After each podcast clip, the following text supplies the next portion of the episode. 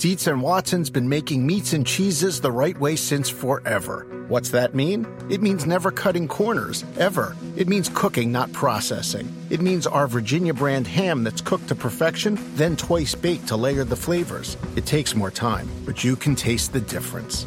We come to work every day to do it the right way, even if it's the hard way. Because if it's not right for us, it's not right for you. Dietz and Watson, it's a family thing since 1939. The longest field goal ever attempted is 76 yards. The longest field goal ever missed? Also 76 yards. Why bring this up? Because knowing your limits matters, both when you're kicking a field goal and when you gamble. Betting more than you're comfortable with is like trying a 70 yard field goal, it probably won't go well. So set a limit when you gamble and stick to it. Want more helpful tips like this? Go to keepitfunohio.com for games, quizzes, and lots of ways to keep your gambling from getting out of hand.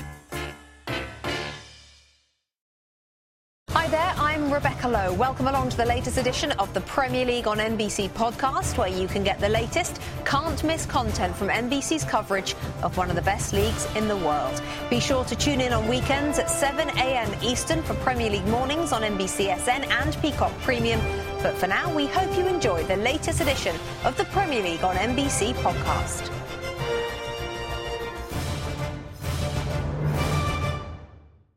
The two most important incidents from the second half. The Lukaku chance before the goal, Robbie. Yeah, it's two Belgian superstars, Rebecca, who have contrasting fortunes. We talked half time about creating a chance for Lukaku. Chelsea do it just after half time, he gets played through. And I think when you've been bought to this football for this kind of money, I think you've got to be finding the back of the net. There's it, flies it over. And with that, the chance had gone. And then the goal, Dan. Ah, well, from De Bruyne, he's just an absolute genius. It's a lovely ball in from Cancelo, and then he just lets it go into his path. Kante tries to bring him down to no avail. He doesn't go down, and it's just a brilliant strike. He actually uses Silva and bends it around Silva, but you just see with Kepa, he takes one step to his right, so he's never going to get back into position. And it's a, been a criticism of Kepa that he's been beaten far too often from outside the box, but take nothing away from De Bruyne absolutely outstanding finish from a world class player. Well, Chelsea got themselves into positions, didn't they, certainly in the first half, to do better and to get something out of this game. Do you think that they will feel they fought hard enough to stay in this title race today, Robbie? Well, if they're taking the chances that came along with Beckett, listen, you go to Manchester City, you go to the Etihad, you know they're going to have more ball than you, you know they're going to create things. But Chelsea had good looks at the goal. But when you look at this Manchester City team, and it was a day when you're thinking, oh, are they going to do it? They believe in their football, they believe in, in what they do. And if there's one man that sort of sums up what City are, just understated brilliance, it's Kevin De Bruyne. I mean, he rides a tackle to show physicality. He's got the football IQ to understand when the chance is there, and he has the technical ability to find the back of the net. And that 12 wins on the spot puts Chelsea out of the race and pretty much hands the title to them. The difference between City and Chelsea today was? In general, individual brilliance. I look at Manchester City, they've got players that can create something from nothing, and there's a number of them in the team. Chelsea haven't had that player since Eden Hazard left, and that's the problem. And they had a couple of good chances today, but didn't take advantage. But they're, they're the difference makers, the individual brilliance within that Man City. Team. Do you think when they were buying Lukaku, they thought they were buying that? I think they were, but at the end of the day, when you buy a player like Lukaku, you have to build a team around him. They've not done that. But he gets a one-on-one, Dan, just yes. at the half-time that we looked at. That's why you buy him Rebecca. Yeah. You buy a centre-forward to get you those goals in those games, and then you might be able to hang on. That's a big, big miss for, for Lukaku in the game, and then De Bruyne goes and does what he does. Yeah, and that, that, that is the difference. You know, Manchester City, the way they go about it. Chelsea, Chelsea and Manchester City are both collectives. We know how, how many um, different goal scorers they have. But when the pressure's on, Manchester City have this individuality which is on another level. Title race done? Done. Great so. David, you've scored some important goals in your time, but that must be right up there. Yeah, obviously, you know, it's a big game, and um, I think, um, yeah, they came here. They had, a, they had a very good plan. They were very tight defensively, but I think we, we played a pretty good game, and uh, yeah, obviously it's nice to, to score the goal. It's important because we, it's, it's the only one. Uh, but I think the team played very well today. Feels like a huge step to the title, no doubt. But I think uh, we knew uh, if we win today, we make the gap bigger on, on them on the title. You know, um, we don't have to look at that. Uh, we've been in this situation before where where we had points ahead, but even I think uh, the second year we were the same points behind, and uh, a, lo- a lot of things can change and the momentum can swing very quickly. But I think the team was focused on the on the job that they needed to do, and that's the only only thing that we really can do. You pretty much bossed possession out there today. Just that one bit of quality from you.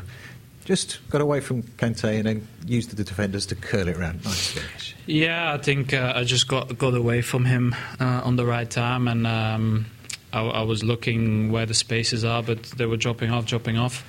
So uh, then I, I, just found that little angle, and yeah, it worked perfectly.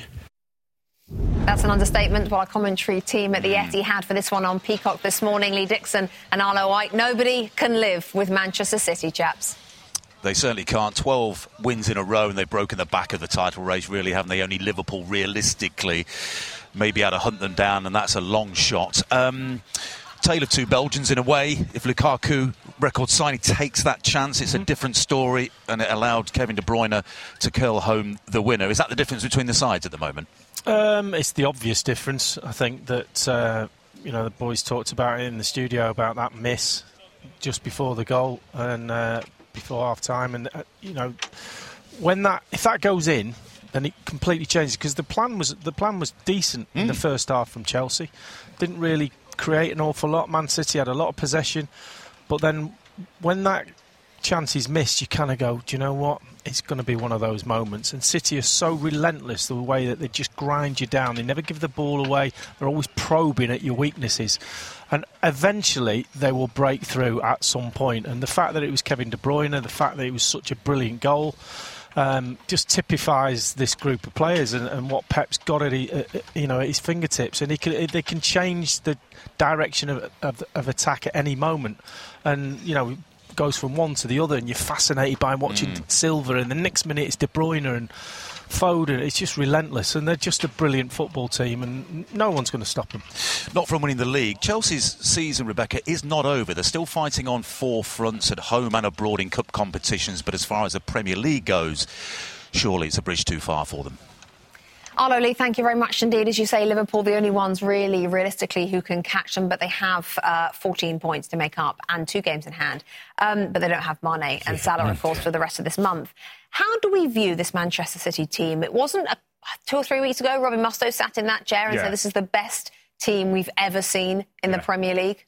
We're getting to that point, Rebecca. We talked about it, didn't we, before the game in the warm up shots, where, you know, usually at this stage, people have worked it out and, and try to, to, to, stop it, or they copy it because it's that good. Teams can do neither. It, it, it's different. It's possession based. it's people finding different routes. It's getting in areas that hurt you, and it's all being done, by the way, without a recognised centre forward. Generally, mm-hmm. every team that wins a title has a 20-plus goal man at the top of the pitch. Pep's doing it different, and today it was Kevin De Bruyne's day. We've seen Bernardo Silva's day. We see Raheem Sterling, the player of the month in December. He has his time. Some individual at some time with all that possession finds a way to win them the game. If I'd said to you that in January there'd be 14 points clear of Liverpool mm. and 13 clear of Chelsea without a recognised centre forward, if I'd said that during August, you wouldn't have believed it, would you? Yeah, yeah. I, I, I wouldn't. I had Chelsea as my favourites after they signed Lukaku, but what Manchester City do, and I go back to Arteta when he played, uh, obviously Arsenal played Manchester City earlier on in the season when Manchester City beat them 5 0. He said that Guardiola's dream is a false nine.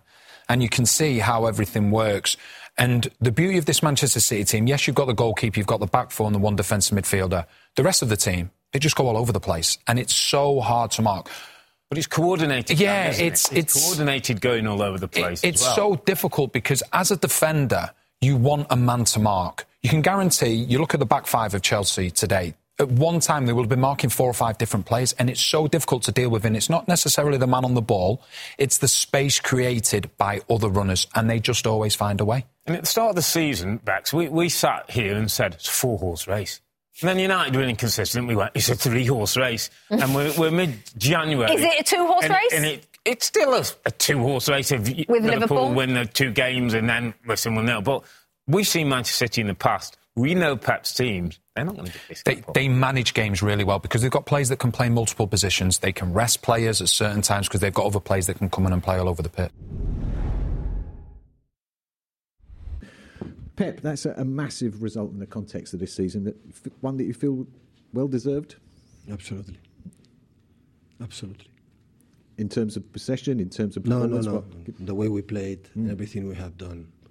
So we cannot forget against which team we, we played. So the European champion, and you are there in the touchline, and you realize how incredible they are. So and you try to find the spaces, but they are not. So they defend duels and and yeah, it's uh, you know football. They waiting for the transition to punish us, and we won for one transition.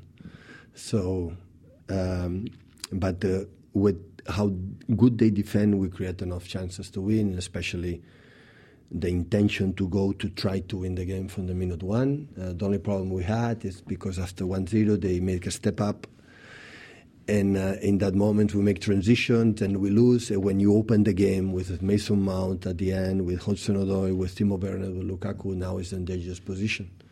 But uh, again, the team was incredible, were brilliant. And you talked, you mentioned the goal, the transition, looking for that moment of pure class. And, and Kevin De Bruyne, he, he always delivers it, doesn't he?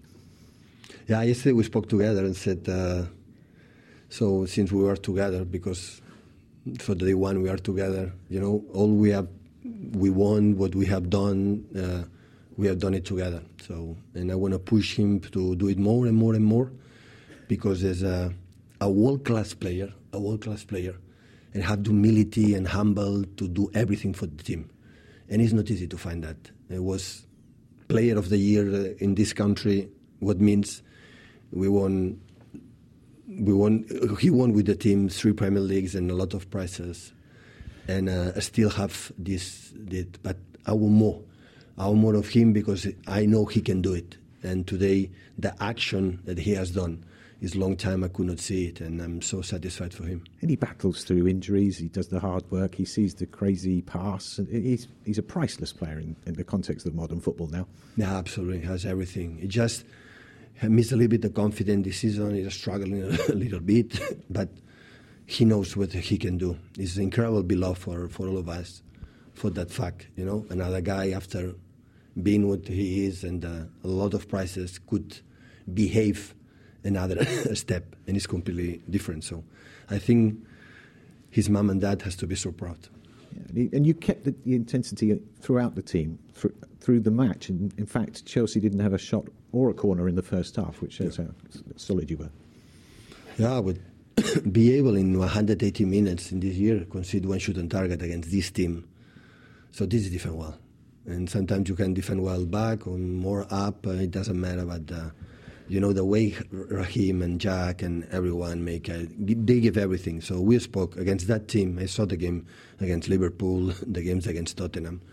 It's a, an outstanding team. It's a, and, and be able to control them through the ball and create the spaces like it's so difficult. They defend inside, they allow you. So Azpilicueta uh, win all the duels, win the duels, are the same. So it's in a fantastic team. So that's why I give a lot of credit. So one of January, I think we were one point down behind Chelsea. One first of January. So we are in the no, today. I don't know, 14 or 15 uh, February. We are in that distance. So 12 victories in a row is incredible. So yeah, but keep going. Yeah, last one then. Newcastle blew a 12 point lead in 96. Man United blew an 11 point lead in 98. Nobody's blowing a 13 point that- lead now. Listen, that will be a problem now. Is uh, is for granted. We have to say if Liverpool win the the game in hand, so it's eight points. So it's not not that uh, the position like Chelsea. But uh, now my job is take out in the in the the brain in the heads of my players what uh, try to don't believe what the people is going to say. So I put an example many times recently. So we were winning in the 45 minutes 4-0 against Leicester, and in 20 minutes for three. So of course we are more than pleased the position that uh, that we are, but a lot of job to do. And my job is tell them, and I'm pretty sure I will do it. Well, at half time in that game with Manchester United leading and leading comfortably, you said, Robbie Earle, Yeah. that's the best 45 minutes we've seen under Yep. Ralf Rangnick. What do you say now? That Manchester United got themselves 2 0 up in a position where they should go on and win the game, get the victory, get the three points, and they couldn't.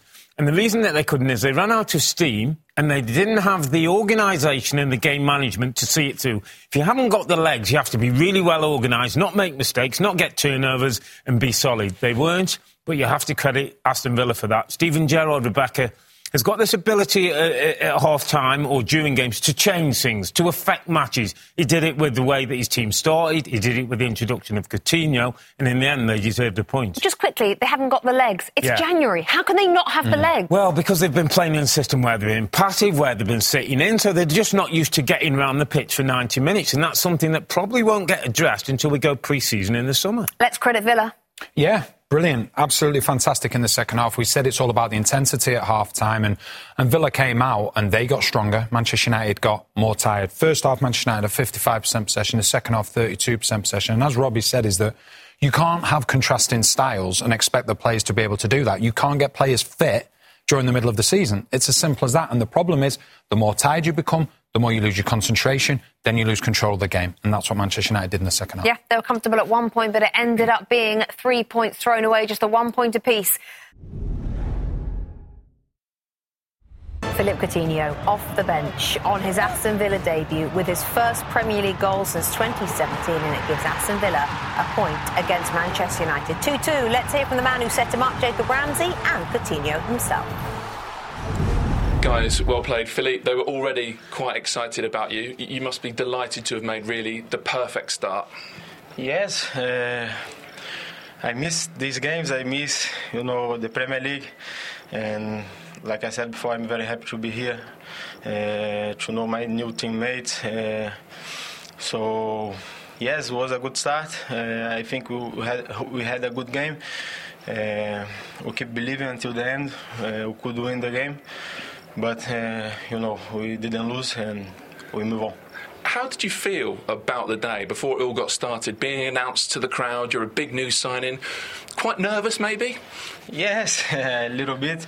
You know, I like always, I, I, I, don't speak English very well. I, I prefer to. I prefer to play, uh, to be on the pitch, than than you know to keep saying, uh, keep talking. So I'm happy. It was the first game, so we move on. I, I want to work hard to to improve and you know uh, be in better shape. But it's not just the day that you scored on your home debut. It's also the day that Jacob Ramsey scored his first Villa Park goal. So, a Villa lad, that must mean the world to you, Jacob. Yeah, I think I've scored um, three goals now in the Prem. Uh, first two were both away, and uh, I think I said to myself that next one's got to be at home. Um, obviously, I had the one disallowed against Leicester. Um, but yeah, now happy to get my first Villa Park goal. Okay. The feeling then when the whole end erupts and the ball hits the net? Our whole end, singing your name, coming through the academy. That's what dreams are made of.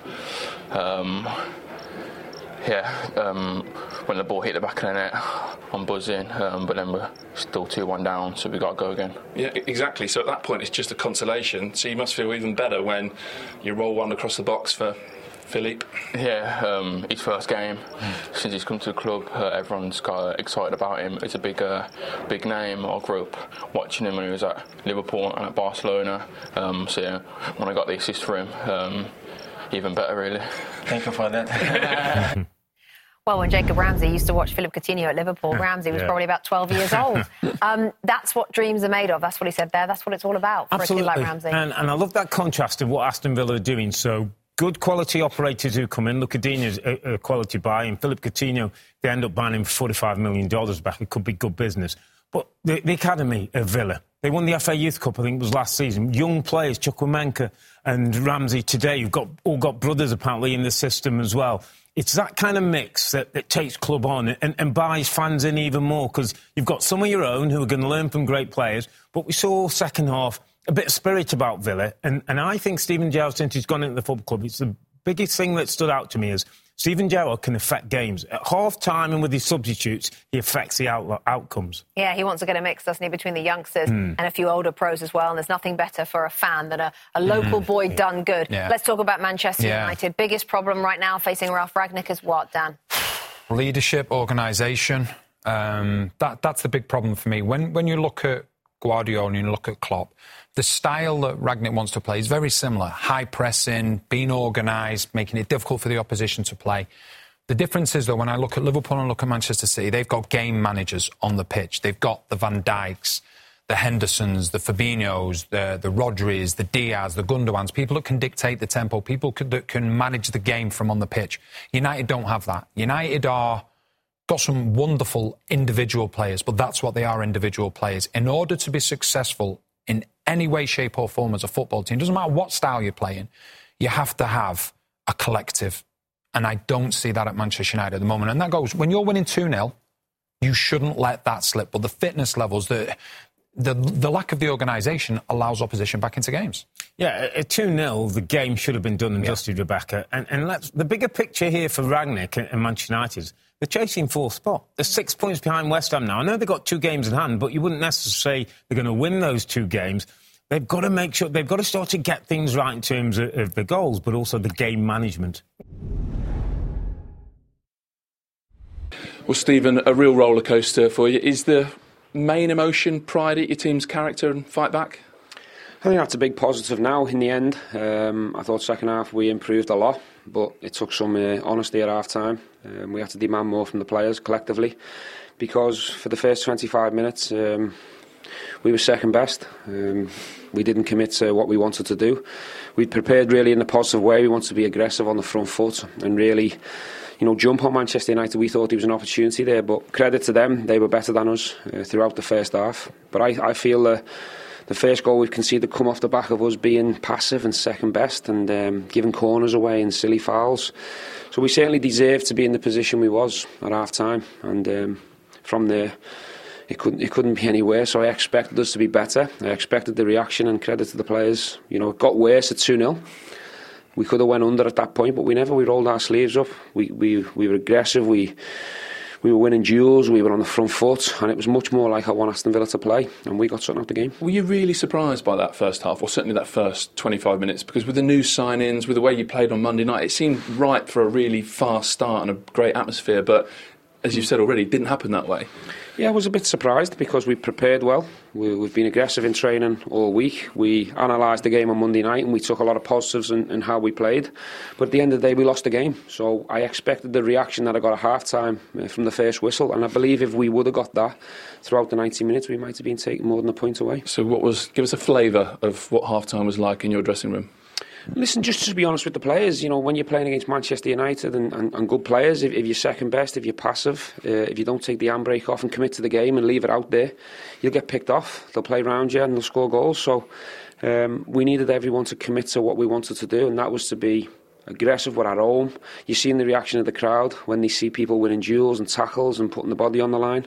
And all our good stuff and our good play come off real honesty, and we didn't have it in the first 25 minutes. So when their second goal goes in, you're on the touchline with Phil Coutinho stood next to you. He's just thinking it's just a little bit too late. It's going to be too much for him to affect the game now. No, I'm just thinking I need to change something. Um, I thought that goal w- was slightly harsh on us because we improved after the break. It was a lot more like us and how I wanted to look. Um, but when you've got a player like Phil behind you and you're 2 0 down, you know, you, you want to throw something different at it. I thought Carney come on, showed real power for an 18 year old kid. Uh, Courtney's playing right side centre back who's left footed, the elders own. So the subs tonight were really positive. Uh, Lucas Digne was fantastic throughout the 90 minutes. Phil has a cameo, and um, we scored two goals, but the, the, the slight disappointment I've got is the first half performance. Um, it, it, was a bit of a surprise because of how we prepared for the game. So, Philippe Coutinho, you did say he was still good. He is good. Listen, you, you, don't lose talent. I think the, the key thing for Phil is he needs to be in a place where he feels loved and supported. He needs to be smiling and enjoys football. I think anyone who goes to work and they're not enjoying themselves or in a positive place, it's difficult to perform and be at your best. He's 29 years of age. Um, he's won all kinds of different things and he's still got that hunger to play and, and contribute. Um, once we get him fitter and stronger, I've got no doubt he can create and score goals for this team. How important do you think the fast start he's made today could be. I think the Villa fans were already behind him. He's a massive signing, but just for him, he's come in and he scored immediately. I'm sure he'll be he'll be feeling really positive. I thought he was brave for the goal. He was involved in the first goal as well, so he's had the impact that he probably dreamt of. When I've shouted for him to come onto the pitch, he's probably thinking, you know, can I do something to impact the game? So he should be really pleased with himself. It's not just bringing Philip Coutinho and Lucas Digne the level of players in; it's what it does for other people you know, Carneys and JJs and young talents playing around these top level players. That's what we want because it'll help their development. What did you make of Jacob Ramsey today? First half, um, a little bit off it. if I'm honest, and um, we, we, we told him that. But I got the reaction I expect. He's a good professional. He's a great kid. He's going to be a top player. But there's still a lot of stuff to work with. Second half, he was outstanding. He was aggressive. He was positive. Got a goal and assist. You can't ask for more than that. Just before we finish, can I just go back to the substitution you made in the second goal? Were you going to do something different? And then you changed who you were going to sub. It was going to be Ings. You changed to Sanson because yeah. the match situation changed. Yeah, we did. We did change. Yeah, we. You know, I didn't want to send a signal uh, around the, the, the stadium in terms of being negative two 0 down. It was it was a like case taking of a goal scorer off, be, being as aggressive as we can, trying to leave our goal scorers on the pitch for that a little bit longer, and um, that was the idea behind it. Yeah, and he looked very angry when he was taken off Morgan, but I presume that's more the mistake than you you taking him off. I asked him that question straight away after the game. And listen, I've got no issue at all with players making mistakes because they make mistakes trying to do what I'm asking them to do. So that's on me just as much as them. The mistakes are no problem. Um, and he, he, assures me that the reaction was on the back of that, so I have no issue. Um, I only would have had an issue if it was a reaction over something else. I thought you made a, just last one, you made a beeline, I think, at full time for Emi Martinez, just to reassure him that good players make mistakes. Yeah, you know, people will talk about Emi's mistake, but a goal was coming because we were second best and we weren't good enough for the first 25 minutes. We had to defend three corners, we were giving fouls away, we were getting caught in between people, we weren't making tackles. So the mistakes come off the back of a collective poor performance, if you like. So I've got no problem with mistakes. Um, players are fine to make mistakes if they're trying to do the right thing. We, will we, take that on the chin. Thank you. Thank you. The longest field goal ever attempted is 76 yards. The longest field goal ever missed? Also 76 yards. Why bring this up? Because knowing your limits matters, both when you're kicking a field goal and when you gamble. Betting more than you're comfortable with is like trying a 70 yard field goal. It probably won't go well. So set a limit when you gamble and stick to it. Want more helpful tips like this? Go to keepitfunohio.com for games, quizzes, and lots of ways to keep your gambling from getting out of hand.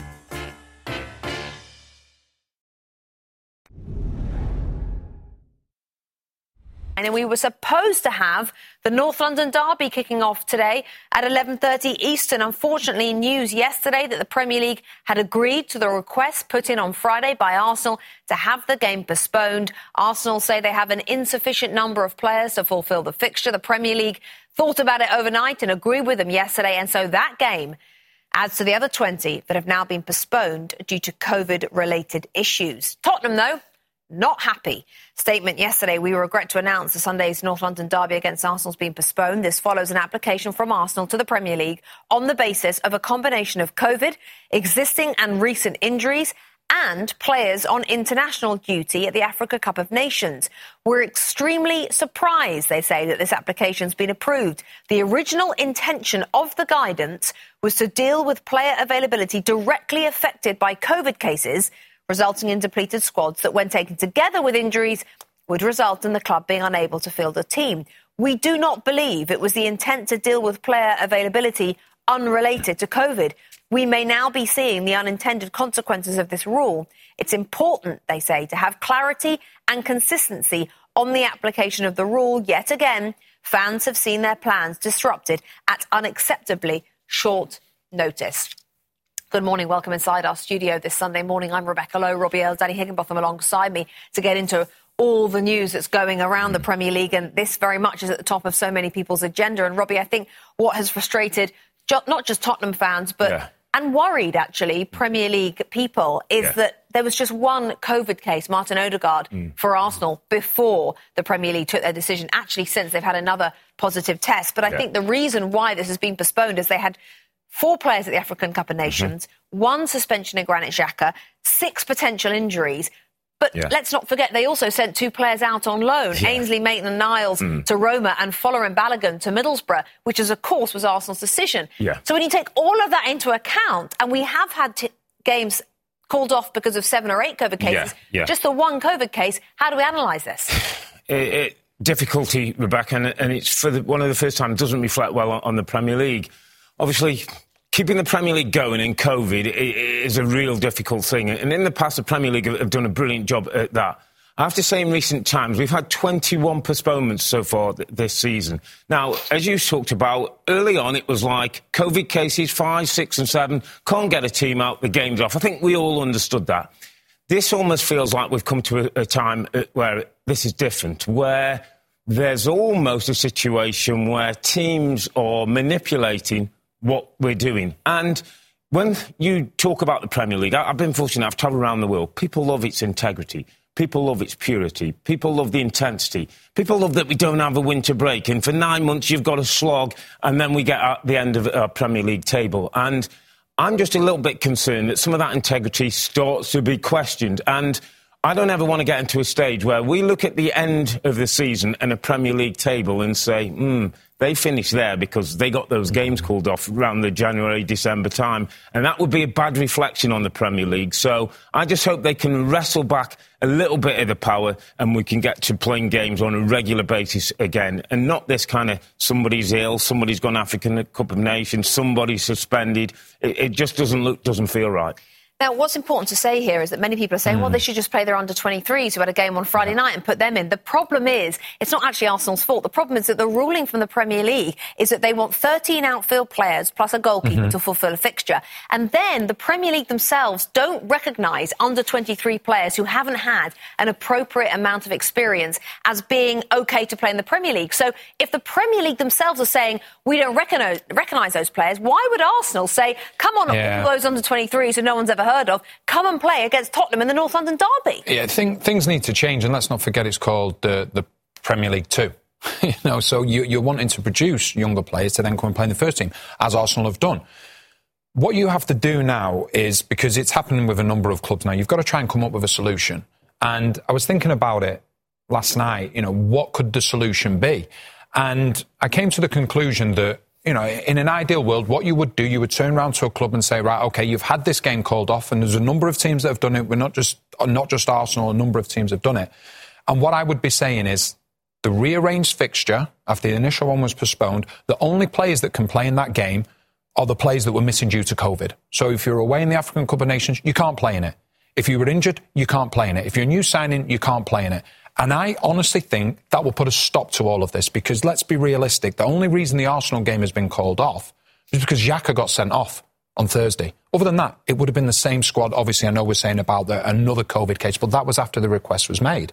So something needs to be sorted and needs to be sorted quickly because it's just becoming a farce at times. And just finally, do you think the anger at this North London derby being postponed will now force the Premier League to change their approach? I think, Rebecca, there's been criticism from all sides. And uh, yeah, I do. I just think the Premier League will feel that they need to be more in control of what's happening. And, and just a, a, quick point to make this isn't just a criticism of Arsenal. Mm because yeah. there's many clubs, top, bottom, and middle, who've used this to their advantage as well. And there'll be many clubs thinking we can now use this to our yeah. advantage if mm-hmm. we haven't before, and that's Correct. what, of course, needs to change. One other story that's been developing overnight: Manchester United went to Aston Villa yesterday and put eight players on the bench. They could have put nine, but they didn't fill that final position. Now, after the game, there was no Anthony Martial in the squad, and after the game, Ralf Rangnick was asked about it. and He said this direct quote.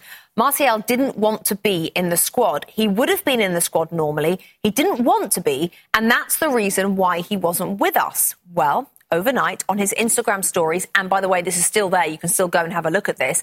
Anthony Martial responded with this I will never refuse to play a match for Man United. I've been here for seven years, and I never disrespected and will never disrespect the club and the fans. Somebody, Danny Higginbotham, is not telling the truth?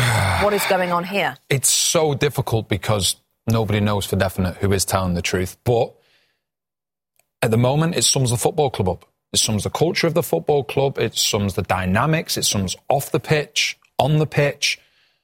And it's just a mess. It's an absolute mess. I go back to, and I know it's a long time ago, but you're still talking about characters. As a, as a young player, when I was fortunate enough to travel with the first team, you'd be in the dressing rooms after a game, and sometimes they might have won two or three nil and they were going toe to toe with each other. The players. The, the players were because there is they demand more off each other. Now, if Martial has done what Rangnick is saying, a dressing room that is strong, that is united, doesn't allow this to happen. This would not happen at Liverpool. This would not happen at Manchester City. Yes, we know what's happened with Lukaku, but he's not saying potentially that he's refusing to play. He's done an interview. And it just stinks of where Manchester United are at the moment. It's a huge problem. And that's, like I say, not just on the pitch, off the pitch. They are years behind other teams. And things like this are going to happen. And it just adds to the pressure on the football club, on the manager, on the players, and just the situation that they're in. And it, it's, it's just a situation that's just not acceptable for a club of that stature. Well, if Anthony Martial Mm. has refused to play, it's an easy solution because he can just be sent off and he doesn't want to play for Man United. We know that anyway, long term. He can be left out. But if Ralf Rangnick is saying that he's refused to play when he hasn't, that's a bigger problem. It's a, it's a real difficult one, Becca. And it, the he said, she said, who's right and who's wrong, it's difficult for us to, to make comments on. But the, the reflection on this football club is, is what is at stake here. And, and the culture, Dan the, the environment, Rebecca, that, that this would come out. Now, if Anthony Martial has refused to play for this football club, people say, oh, well, get him out. I'd keep him there for six months. He wouldn't train with the kids because I wouldn't want my kids near him. And I'd make it difficult for him for the next six months. He'd train morning and afternoon every day while he picks his wage up. And then I'll get rid of him in the summers if, if that's wrong. But if Ralf Rangnick has come out and said this about a player who hasn't refused to play Rebecca, we're in a really dangerous situation. Manchester United are in a really d- dangerous situation. So at the moment, Anthony Martial is surplus to requirements. But if, if, if a manager says that to him, there's going to be fallout with players who are playing at that football club, and that has bigger connotations. And for Manchester United, this, this great football club, to, to air this in, in public, and, and I don't like to do this, but we go back to Sir Alex Ferguson, who ran this football club with great efficiency into great success, this would never happen. This would never even have, have come out. And Rangnick will have a problem, Rebecca, because for the six months he's in charge of the dressing room and the two years he's supposed to consult, if he's come out and said that about a player and it's not true, I don't think there's any future for him at the football club. In a word, where are they now compared to where they were under Solskjaer? Better off, worse off, or the same? In a word. Oh, worse. We've had some breaking news throughout the course of our show this morning. Everton have fired Rafa Benitez. He was six and a half months into a three year contract. Yesterday, Everton went to Carrow Road to play Norwich, who've been struggling, hadn't actually scored a goal, Norwich, since November. Yesterday, they scored two against Everton. Everton lost by two goals to one. The board met last night, and in the last couple of hours, it was announced via Everton's website that they have now fired Rafa Benitez. So he came in following the departure of Carlo Ancelotti, who went to Real Madrid. Six points they've picked up since the start of October, so they are rock bottom of the form league. Just one win in their last 13. They're in 16th position right now, six points above the relegation zone. We will bring you post-match reaction from Anfield after Liverpool's win against Brentford and talk about that game, plus bring you the highlights from both matches today. But we've got to reflect on the breaking news. And Danny, I'm going to come to you 1st mm-hmm. So Rafa Benitez fired from Everton. What's your overall reaction to the situation at that club? Same old, same old. Six Premier League managers in, in eight and a half years since David Moyes left. Um, obviously, spent a lot of money in that time. Um, Benitez, when he got the job, there was obviously a lot of people against it. You speak to Everton fans, they'll say, yes, we support Everton, we don't support Benitez. Had a good start. But then the problem that he had was that after the good start, I think it was three three wins and a draw in his first four. He he has a specific style, which to a certain extent you could say is probably now getting outdated in, in the modern game. The problem was he had injuries then to key players that enabled him to play that he wanted to play to give him the good start. But he carried on regardless. And that for me was an issue. Then Marcel Brands goes, which was a big decision. It was either going to be Benitez or Brands. Marcel Brands goes, he's probably been the scapegoat for a while. All of a sudden, Benitez takes charge. He's got more authority. Digne goes, two new players come in for over $20 million each. Now he's been sacked. So it's same old, same old for Everton, unfortunately. That's what's so strange, Robbie, about the situation. As you say, Marcel Brands mm. has gone, so the yeah. club backed Rafa Benitez in that one, what, yeah. beginning December. Mm-hmm. Luca Digne, one of their best players, the club backed Rafa Benitez over Digne, who was sold on Thursday yeah. and played for Villa just yesterday. And now today, Rafa Benitez has been fired after yeah. giving him so much yeah. power. Mm. We, uh, the football club's in a mess, Rebecca, and, and the football's also in a mess because sometimes we see hirings and, and firings and, and, people go. But this is, this is, and people will know who are in England around the football team. this is a special football club. This is a club that potentially top six. It's going to have a new stadium in 2025. It's got an owner that will put money in. It's got a fan base that's global. It, it could be a great job, yet it's in a mess.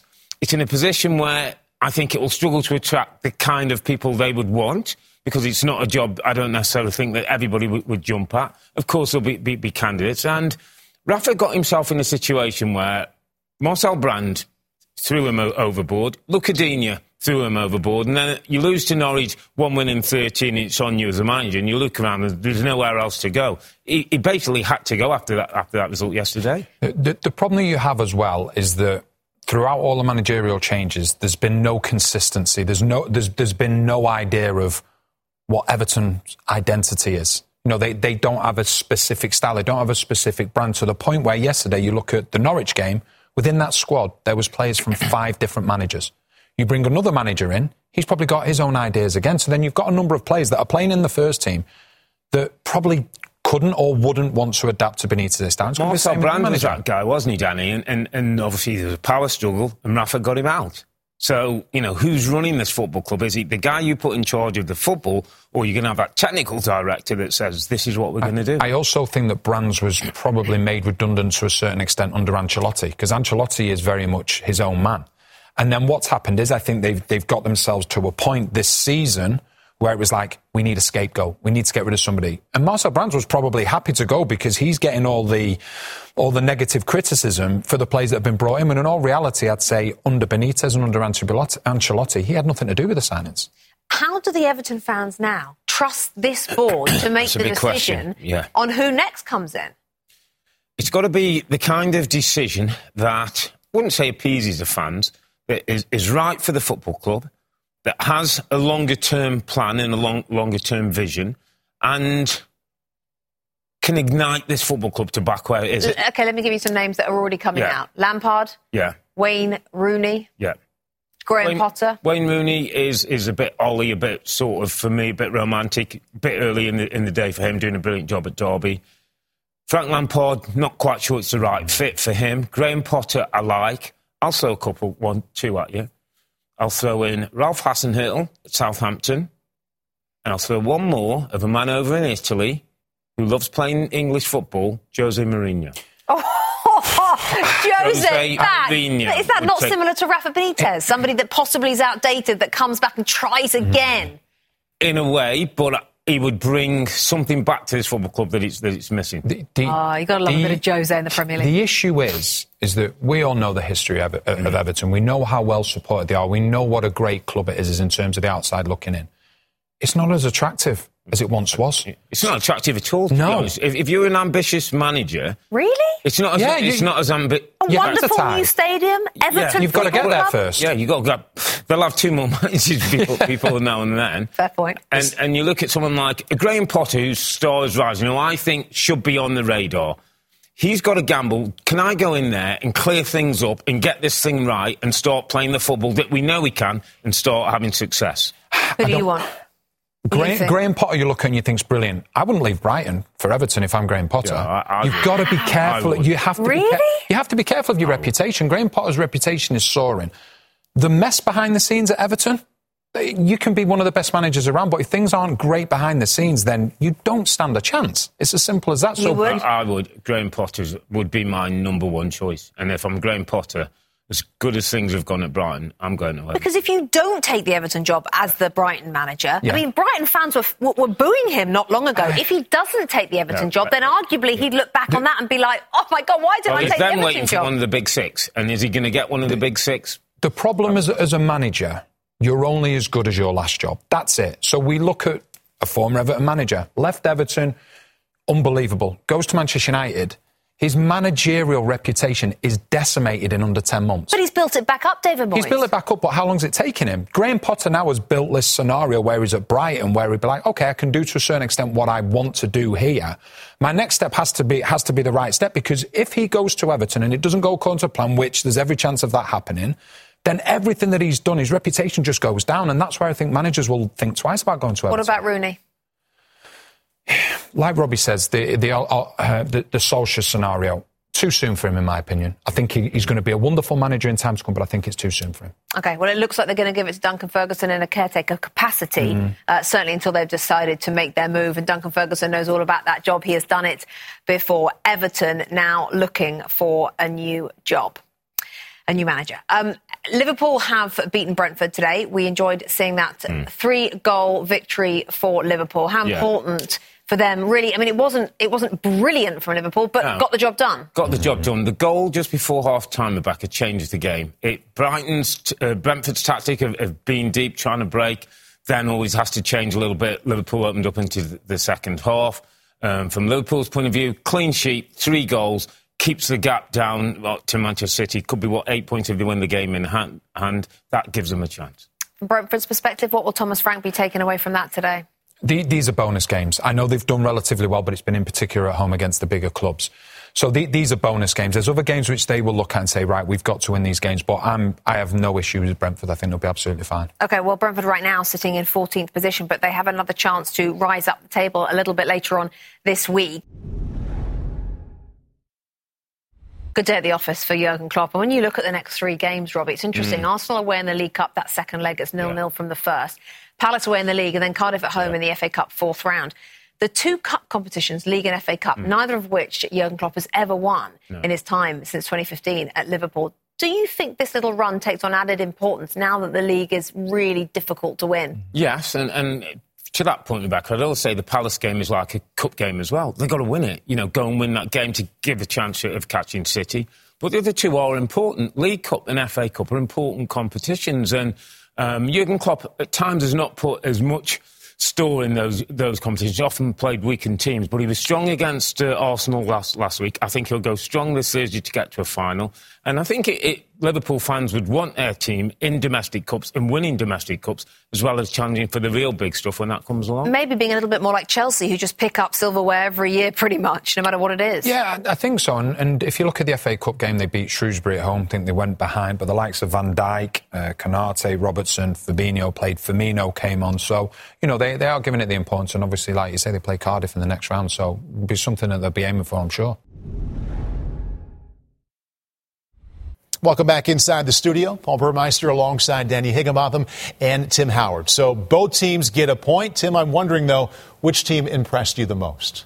Well, you know, too many draws for Brighton. That's their 11th of the season, but that's the good variety. Um, they impressed me because they they play a certain way. They don't back down. They, you know, Potter is very good tactically. He'll change his formation today. He went three at the back. He took his wing backs, press high. He knew he was going to have to press high. Uh, you know, they're they're a good bunch. They're a resilient bunch. Um, Chelsea just have just seemed to get soft at the core. They, they've lost that resiliency that, that we've come to know uh, under under Tuchel. Um, they're sputtering at the moment. Chelsea just don't seem like they have that, that fire in their belly at the moment. Soft at the core, Yeah. sputtering, well said, understood. How'd you see it? Brighton, I thought were, were excellent. Graham Potter doing a wonderful job.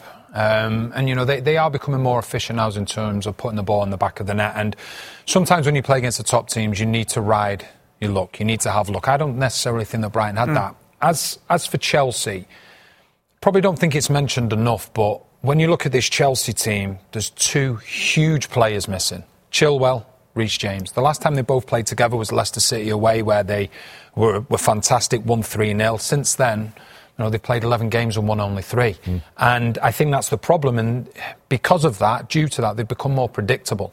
There's, there's very little width, so teams are playing compact against them and saying, okay, if you want to go anywhere against us, you can go out wide. There's nobody out wide, so they're trying to go through the middle still, and the opposition have got so many players there, so they're finding it really difficult. So Tuchel needs to come up with a solution. At times, I think like he did against Manchester City at the weekend, I think he overthinks things because he's trying to come up with a solution, but as of yet he hasn't got one. A perspective, I think, on Chelsea is pretty good. They, they've played 23 matches. They've only lost three hmm. times. That's very good. But they're winless in their last four. What's kind of gone missing there? Well, Danny, you make a good point there. It's so with, with a team that has so many top players, hmm. they spent so much money. It's hard to say it's down to one player, one person. But Reece James, as as the wing back, is so ball dominant. He he, he ends up he starts the game as a wing back and then plays the rest of the 90 minutes almost up as as a winger and in the midfield. He brings players into the game and makes them better. He is such a focal point, and they're missing that. Look, on the other hand, with with Brighton, they they're missing that cutting edge. But it's almost it excites me for this Brighton team mm-hmm. because they take the ball, they're willing they're willing to fight and scrap when it, when they have to. It looks like good football, silky football. They're just missing that little cutting. We saw Danny Welbeck today had a few good chances, didn't really hit the target or test the goalkeeper. They're looking for that top striker. I, th- I think the key thing is when you look at the wing backs, so what you've got with Reece James and Chilwell, the issue that you have when they're not playing is that you have nobody stretching the games in terms of width wise. When they're playing, the fullbacks get, get dragged out. And when the fullbacks get dragged out, all of a sudden Chelsea can then go through the middle and get three against two in their favour. And that's something that they're struggling with at the moment. Let's react to the first game that we saw here today. I mean, it is the latest comeback win yeah. that we have seen in the Premier League. Are you still trying to process what we did see there? Yeah, because I didn't think, you know, on the day I didn't think Tottenham deserved it, but they kept going. They felt it did. Bergwijn comes on as the substitute is exactly what you want. You want energy, you want passion, you want commitment. You know, you, you see him score the two goals and the energy that the, the team showed. They went above Arsenal into, into fifth place. They're one point off of fourth with three games in hand. I mean, the, a, a, game where you think Conte is going to get his, his first loss as Tottenham manager. Mm-hmm. I mean, they pulled it out. Absolutely brilliant.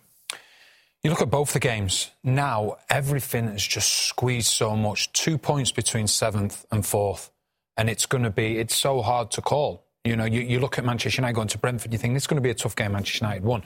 Tottenham up until injury time, you're thinking mm. they've lost this game, they come back into it. So it just makes everything more intriguing for that race. We know how important it is for teams to get into the top four, and it's just closed everything right up. If you're Leicester, what are you thinking right now? Uh, uh, you're devastated when mm. when you, when you lose in that fashion. It really hurts because I thought I thought they were actually very good and probably deserved all three points. Guys, congratulations, Harry. First of all, um, how did that happen? yeah, I don't know. Oh, what a what a roller coaster of emotions that was. Um, I think we uh, overall, I think we fully deserved the victory. To be honest, we was the better side. Uh, disappointing to obviously go 2 1 down with maybe 15 minutes to go, but we was creating the chances. Um, and you just got to ne- never give up, you know. Uh, this guy come on, made a, made a big difference. Uh, but to get two goals like that in stoppage time was, uh, yeah, games that you'll never forget in, uh, for the rest of your career for sure. Yeah, I mean, that's it. Stephen, look, you, you've been out injured. You come back, you make an instant impact and a huge one. What did it feel like out there? And we saw your celebrations.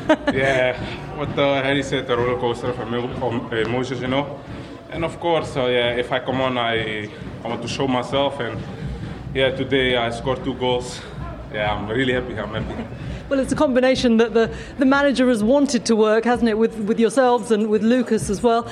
Harry, you hit both posts, you hit the bar. Most importantly, though, you did hit the back of the net. Eventually, your 250th club career goal. Those are the kind of numbers that you would have dreamed of as a kid, right?